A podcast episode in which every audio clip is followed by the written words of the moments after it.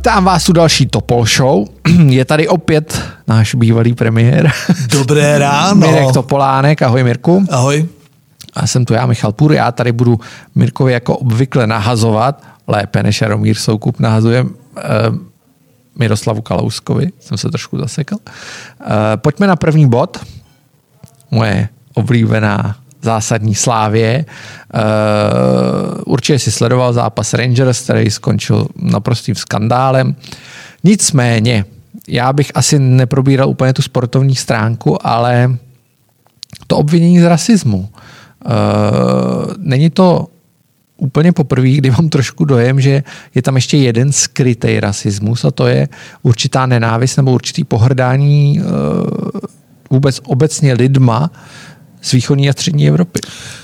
Tak jako já se tomu fotbalovému, uh, fotbalové stránce nevyhnu. Uh, Slávě přehrála Rangers uh, i takticky.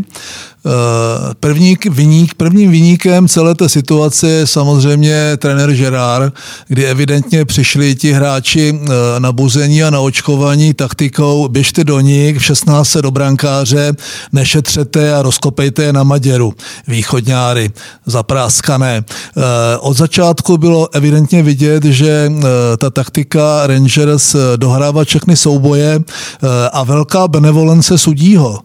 Ten měl pískat za žlutou už ty první, první zákroky na koláře, kdy ty náskoky do něj eh, byly v podstatě likvidační, eh, tak to je Žerárova taktika, která selhala. Takže selhal Žerár jako trenér, eh, jako člověk, který evidentně je po tom zápase. Selhal ten rozhodčí, který nejenom, že nedopískal některé žluté karty v první půlce, pak nedal červenou za to kopání do kuchty, za to měla být jednoznačně další červená a evidentně ten zápas nezvládl. Selhal klub, nezabezpečil, nezabezpečil bezpečnost pro hráče, nechali tam tři čtvrtě hodiny mrznout po tom zápase, kdy jsou opravdu vyčerpaní a, a pak to, co se udělo, dělo, událo vevnitř, tak zcela evidentně je totální nezvládnutí klubu.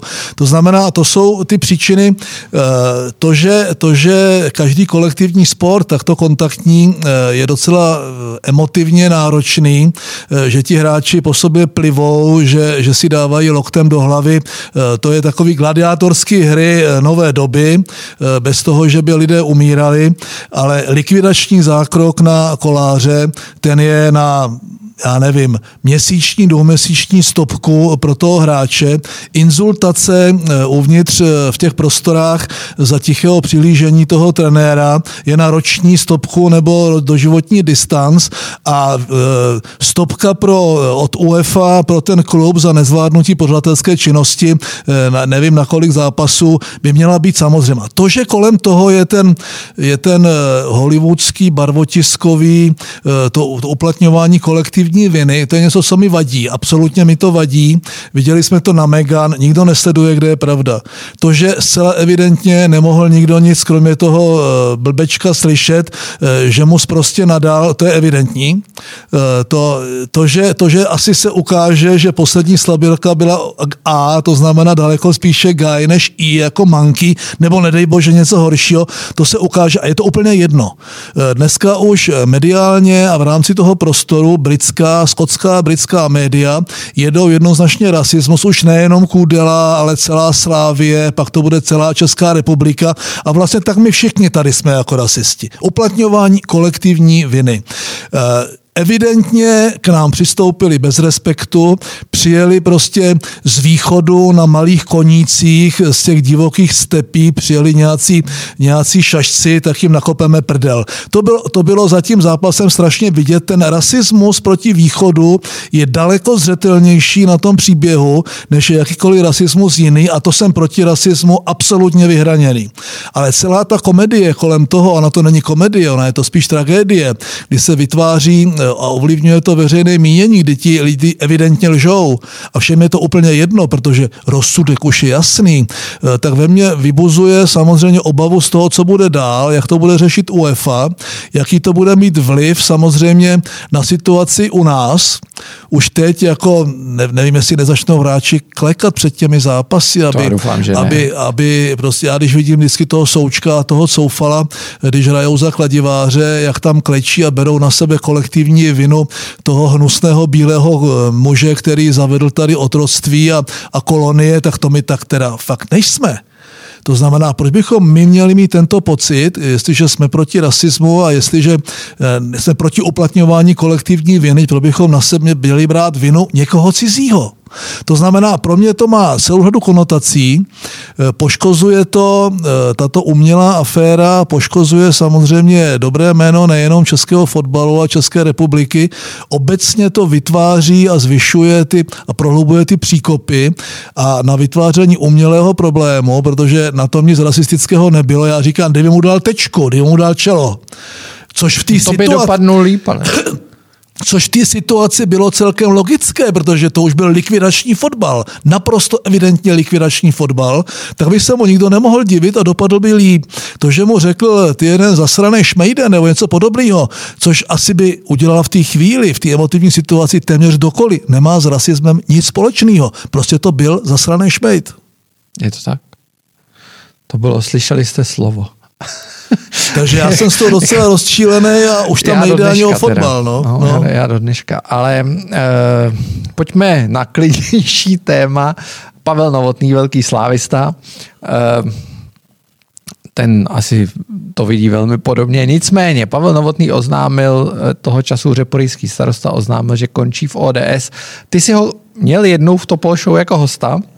Já mám eh, Pavla docela, máte, docela... Máte, vy se máte rádi, ale zjevně spolu v mnoha věcech nesouhlasíte. Tak já ho mám docela rád, eh, ale Pavel Novotný to nikdy nebyla ODS. Eh, to myšlenkové schéma ODS, které doufám, že přežilo i Václava Klauze a mě a všechny ostatní, eh, do toho, se, do toho schématu eh, se Pavel Novotný úplně nevešel dobře, tak je to člověk mediálně velmi zdatný, marketingově, asi to není špatný starosta, lidi ho tam mají rádi, ale ODS to úplně nebylo, mě na tom vadí několik věcí. Za prvé, že eh, kolem toho udělal zase mediální humbuk, eh, sice chce odejít až po volbách, oznámil to pro jistotu už teď a tím tu stranu poškozuje, eh, poškozuje vlastně i tu ods v Praze a to mi vadí. Ta lojalita vůči týmu pro mě byla vždycky docela důležitá a i proto já jsem po té, kdy mi uřezali hlavu, tak, tak jsem si dal roční distanc od všech, od všech vyjádření.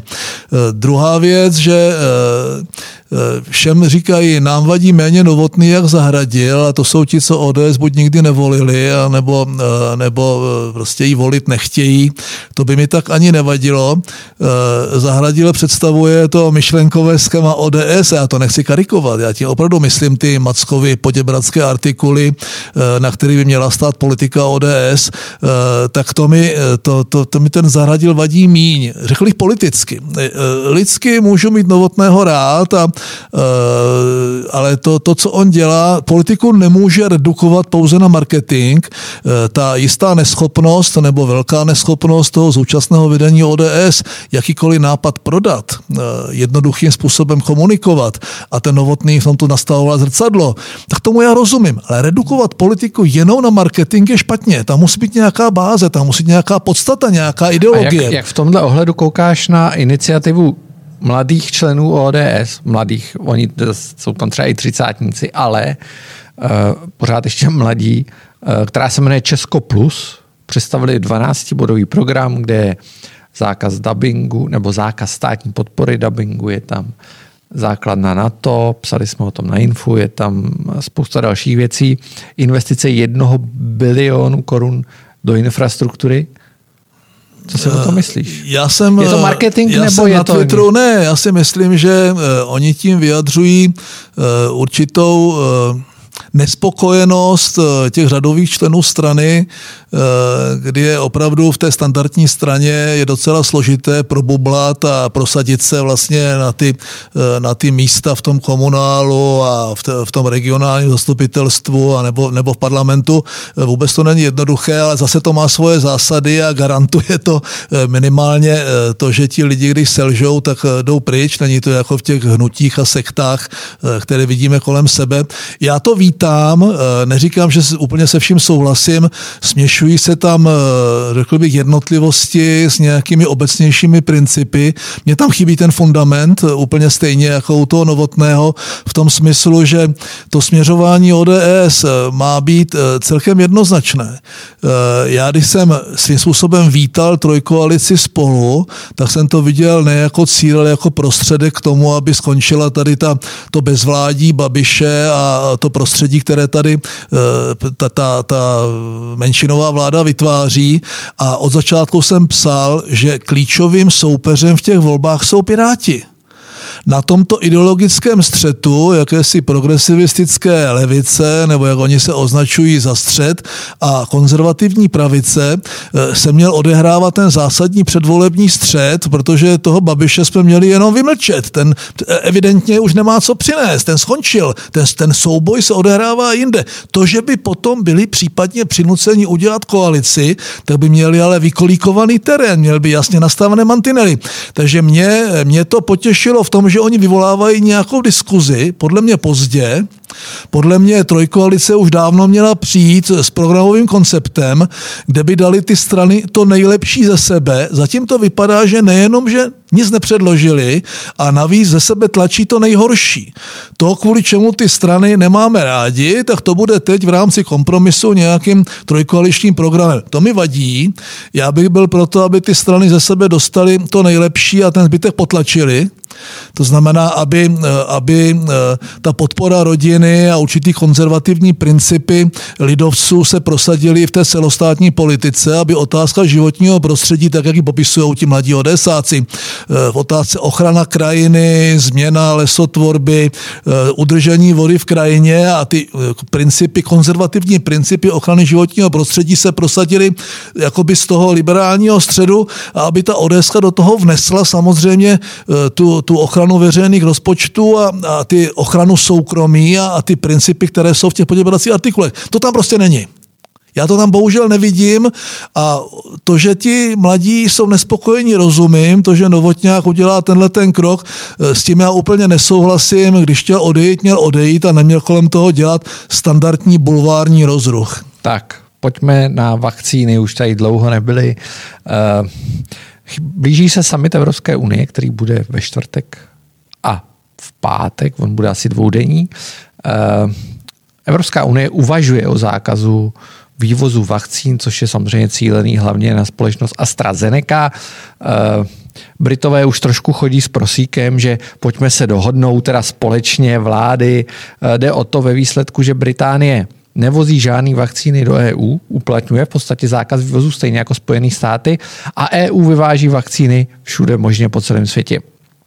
Eh, co si o, o této vakcínové diplomaci, o vlastně té roli Evropské unie v tomhle myslíš? Tak ta neschopnost eh, cokoliv rychle rozhodnout, eh, což je jakýsi jakýsi prazáklad eh, toho evropského vyjednávání v těch 27 nebo 28, už ani nevím, 27 z Británie. tak eh, ta je, ta je evidentní. Kdybych já poslouchal tehdy předsedu Evropské rady Baroza, tak jsem nikdy nejel vyjednávat s Ukrajinou předseda a ruském plynu. Předseda Evropské komise, samozřejmě předseda Evropské rady jsem byl já. tak. To znamená, ta, taková ta, to vyvažování, hledání toho kompromisu, tak to je vlastně výsledkem tady tohoto je i ta neschopnost vakcinovat Evropu a v situaci, kdy to je pořád nejbohatší nebo jeden z nejbohatších kontinentů nebo, nebo, nebo společenství. E, takže to je první aspekt. Druhý aspekt, zcela evidentně tam probíhá docela neúprostný konkurenční boj. E, všichni tady píšou, jak Rusové prostě napadají AstraZeneca, daleko pravděpodobnější scénář, a teď já nemám ty informace, je, že to je konkurenční boj mezi výrobci, kteří eh, v rámci té vakcinace, která celosvětově bude neskutečný biznis, eh, už teď si připravují předpolí eh, pro ty neskutečné zisky, které z toho půjdou. Třetí aspekt je, že AstraZeneca se vyrábí většinou v Evropě, Eh, vozí se do Británie. Eh, Boris Johnson eh, po selhání zahájení nebo začátcích toho, to, to, té pandemie vlastně selhal. Teď se jim celkem daří očkovat, patří k těm lídrům očkovacím a tam platí košil bližší než kabát. Chovají se tak nejenom státy uvnitř Evropské unie, ale Británie už celé evidentně. Tak jak cítím ten britský rasismus vůči těm lidem z východu eh, dlouhodobě, eh, tak i tady se ukazuje, že Británie vždycky eh, hrazila to heslo, že v politice a speciálně v zahraniční nemáš přáteli, ale jenom zájmy. No, hlavně podle tak... mě se ukazuje i, že vlastně Brit britská, britská unie, melu blbosti, ale Británie podstatě nepatřila do Evropské unie nikdy, protože když si přečteš ten tisk, tak vlastně tam, oni tam nechtěli být ani i ty lidi, co podporovali to setrvání, tak dneska už to neříkají. Tak ne, eh, já jsem celkem uvítal eh, vystoupení Británie, ten Brexit eh, z důvodu, kdy jsem si myslel, že to zatřepe to Evropskou unii a přinutí to přehodnotit některé ty směšné integrační snahy a tu unifikaci, což se nestalo. Ta Evropská unie to tom těm Britům dala docela sežrat a e, myslím si, že nějaký nálady, už nikdo nemluví o Chexitu, natož o některých dalších e, e, odchodech, protože se ukazuje, že to je sebevražedné. Co se týče té vakcinace, takže necelhává jenom ta Evropská unie, selhává samozřejmě ta česká administrativa. Já mě bude 65, jsem diabetik po rakovině, zatím mě za celou dobu nikdo neoslovil, testování si platím sám sám s nějakým očkováním na mě vyjde čas, já nevím kdy. To znamená, eh, to, že nevěřím téhle vládě, tak stejně tak nevěřím schopnosti Evropské unie cokoliv vyjednat. Eh, AstraZeneca, eh, celá ta hra na základě útoku z Německa to začalo, že vlastně není spolehlivá a že tam jsou takový a takový prostě následky, tak se ukazuje, že byla docela umělá. Ta reakce na tu vakcínu je u každého trochu jiná. Mě když očkovali na, na žlutou, na, na žlutou zimnici, tak jsem měl dva dny čtyřicítky a proputil jsem tři prostě radla moje žena si myslela, že umřu. Eh, to znamená, každý má nějakou reakci. Eh, to znamená, aby jsme neděsili lidi, doporučuju tak... každému, aby jakoukoliv vakcínu, která je schválena eh, tou, tou Evropskou lékovou agenturou, aby na ní rychle šel. Ti, kteří nechtějí, tak proto mají možná nějaký důvody, ale e, fakticky e, jsme za bodem zlomu, asi za sedmým podle, e, podle toho, Duška. podle Duška, tak už jsme teďka prožíváme sedmý zlom. No a zase se debatuje, pojďme na další, hned na to navážem, prodloužení nouzového stavu, to je, velká, to je velký kolorit. Uh, debatuje se, jak má být dlouhý a zase nemyslíš si můj postřeh, já mám takový pocit, že opozice zase trošku eh, koketuje s myšlenkou, že bude hrát to téma nouzového stavu. Já si vlastně říkám, k čemu jí to je, jako proč vlastně to řešit, protože ona na tom nemá jak vydělat. Nebo ty tak, si myslíš uh, možná něco jiného?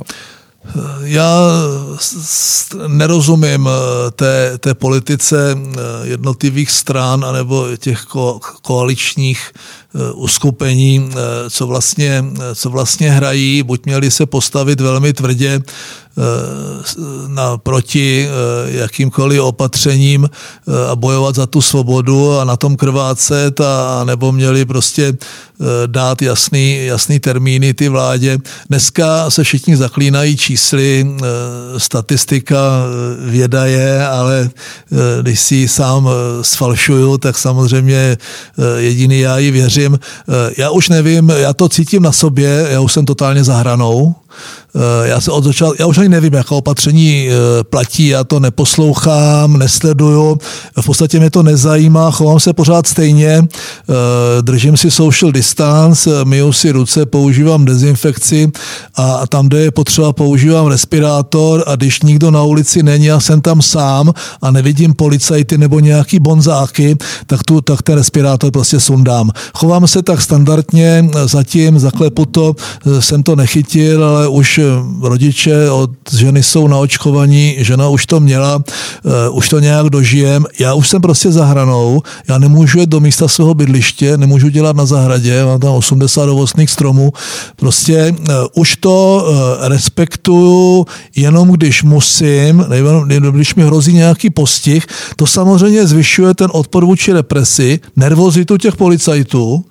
Poslední, ta nepřiměřenost těch zákroků je celé evidentní, médiím to nevadí, tam jim vadí, že přiklekne někdo Floyda v Americe a udělají z toho celosvětový biznis, prostě protirasistický. Tady se to stane opakovaně a žádný demonstrace nikde nejsou. To znamená, to otupení, ta frustrace, kterou cítím i na sobě, ta u některých lidí, kteří ani nemají tu možnost jako já, nebo mají finanční problémy, nebo mají zdravotní problémy, které nesouvisejí úplně s covidem, jenom s, to, jenom s tím chaosem kolem toho, nebo nemožností se léčit, ne, nebo obavou z toho vůbec do té nemocnice jít, to je něco, co má, co má následky na, na, na celou další generaci, to jsou prostě, to není na leta, to je na dekádu. A ekonomicky už to vůbec nechápu a když jsem viděl Schillerovou, Schillerovou v těch otázkách Václava Moravce, tak mě z toho bylo opravdu špatně. Už mě ani nebaví na její účet nějak vtipkovat, protože to je opravdu kondenzované zlo.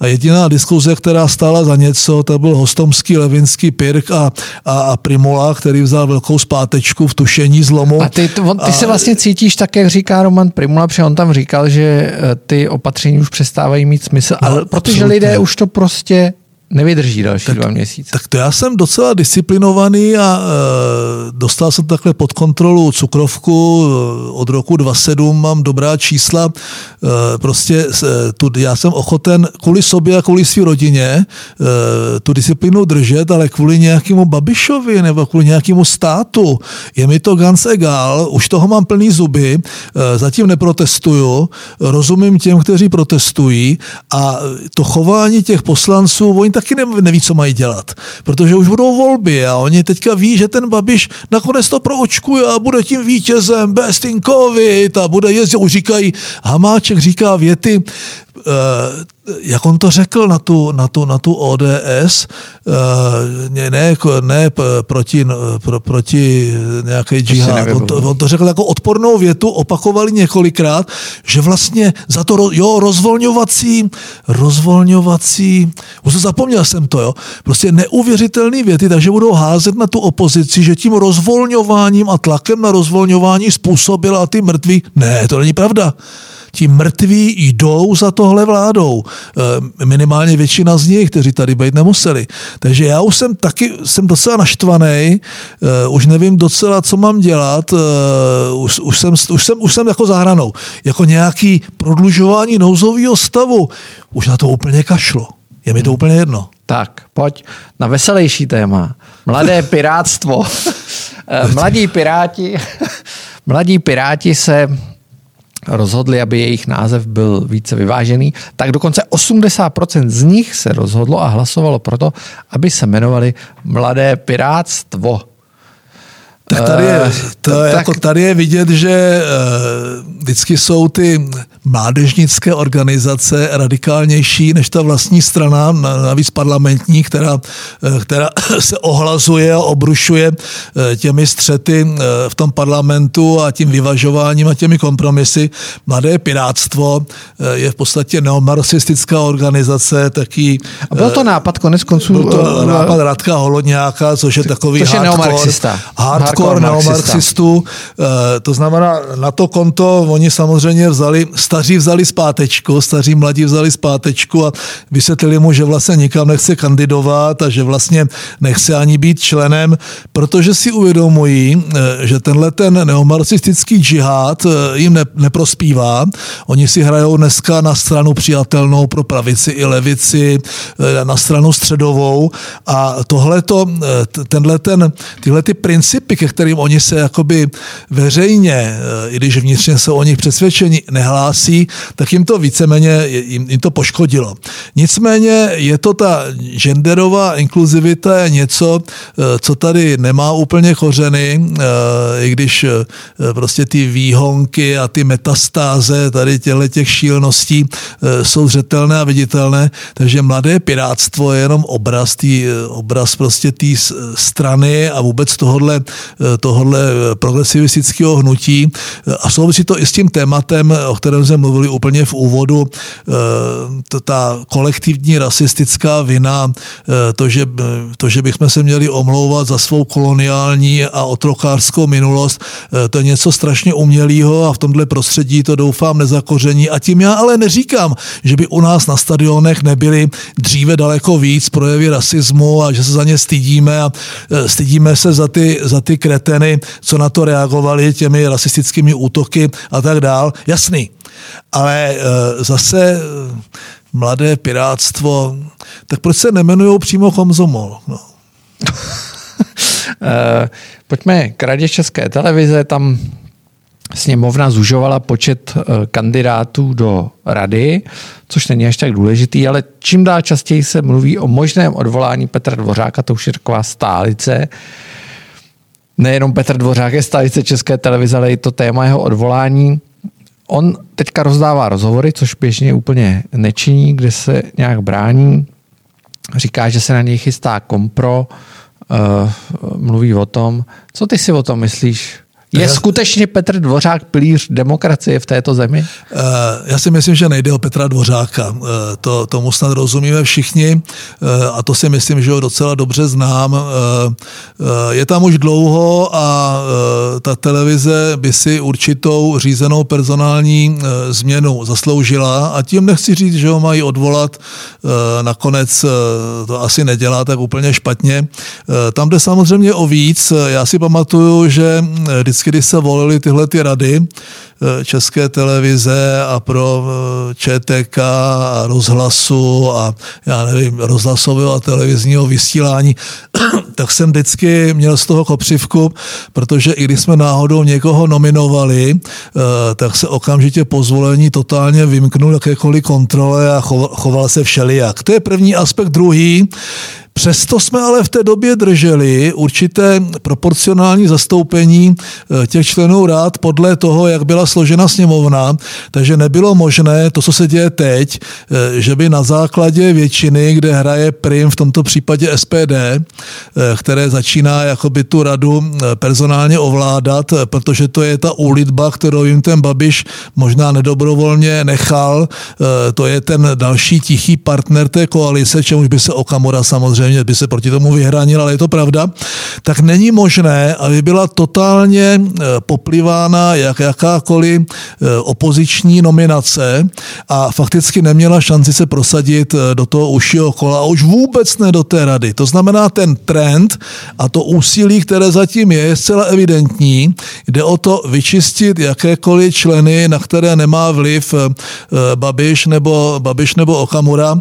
A já nevím, co s tou českou televizí chtějí chtějí udělat. On to je docela problematický. Já jsem v té krizi České televize nestál na straně vzbouřenců. Eh, já jsem vždycky eh, měl takový ten plán, jak tu Českou televizi eh, kvazi zprivatizovat přes nějaké programové bloky a, a aukce a obční právo provozovat vlastně ten programový blok a dostat za to zaplaceno. Já jsem proti poplatkům, nicméně v té poslední době mně připadá, že role té veřejné služby médií spíše vzrostla, než poklesla. Neříkám, že jsem se mýlil, ale v tomto smyslu jsem se stal spíše obráncem principu té veřejnoprávní televize. Eh, nicméně i mě vadí eh, ten, ten bezbřehý finanční model, ten přebytečný majetek, eh, to, jakým způsobem to je řízeno, ale v tomto smyslu budu stát spíše na straně těch obránců a není to o Petru Dvořákovi. Myslím si, že s tou televizi je třeba něco udělat, dělá to i BBC, snaží se i ostatní, eh, ten model je trochu přežitý, ale způsob, jako ovládnout to, vyměnit ředitele a pak to bačovat sami a vlastně se vlamovat do toho spravodajství a vlamovat se do, té, do toho programového schématu je ta nejhorší možná cesta a já ji v žádném případě nebudu podporovat. Poslední téma. Slovensko. Zdá se, že slovenský premiér Matovič končí. Eh, já si myslím, že Matovič pořádně ani nezačal. Matovič je přesně produkt eh, populistické politiky. Je to takový malý babiš, není ani tak bohatý a není asi ani tak pracovitý. Eh, vždycky jsem ho viděl, my jsme to mnohokrát komentovali, spíše jako součást problému než součást řešení. Ukazuje se, že velmi rychle i tato vláda má za sebou různé korupční a jiné skandály.